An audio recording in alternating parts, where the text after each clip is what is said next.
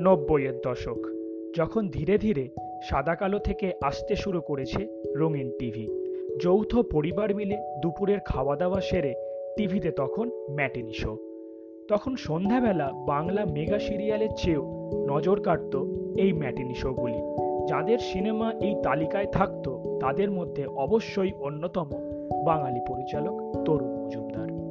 সত্যজিৎ ঋত্বিক মৃণাল, জমানার মধ্যে থেকেও বাংলা সিনেমার চির তরুণ ছিলেন তরুণ মজুমদার। তার চিত্রনাট্য পরিবারকে এক করে রাখার অনুপ্রেরণা যোগায়। শুধুমাত্র তাই নয়, তিনি প্রথম পরিচালক যিনি দেখিয়েছিলেন গ্রাম বাংলার অপরূপ সৌন্দর্য।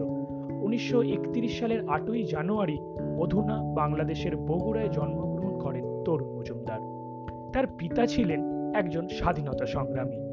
তরুণবাবু ছিলেন একজন ভালো ছাত্র। প্রিয় বিষয় ছিল রসায়ন। কিন্তু ছেলেবেলা থেকেই তার ঝোঁক ছিল সিনেমাতে। দীর্ঘ ষাট বছরের অভিজ্ঞতাপূর্ণ জীবনে তিনি তৈরি করেছিলেন বহু কালোজয়ী চলচ্চিত্র। তাদের মধ্যে উল্লেখযোগ্যগুলি হল দাদার কীর্তি, ভালোবাসা ভালোবাসা, আলো, শ্রীমান পৃথ্বীরাজ ও আরও কত কি। উনিশশো নব্বই সালে তিনি পদ্মশ্রী সম্মানে ভূষিত হন তার কাজের জন্য। তার শেষ পরিচালিত ছবি চাঁদের আজ চৌঠা জুলাই। সমাপ্ত হলো দীর্ঘ একানব্বই বছরের জীবন। শুধুমাত্র টলিউড নয়, বাংলা চলচ্চিত্র জগৎ হারিয়ে ফেলল এক মহামূল্যবান রত্ন। হয়তো এই শূন্যস্থান আর কখনো পূরণ হবে না। ভালো থাকবেন স্যার।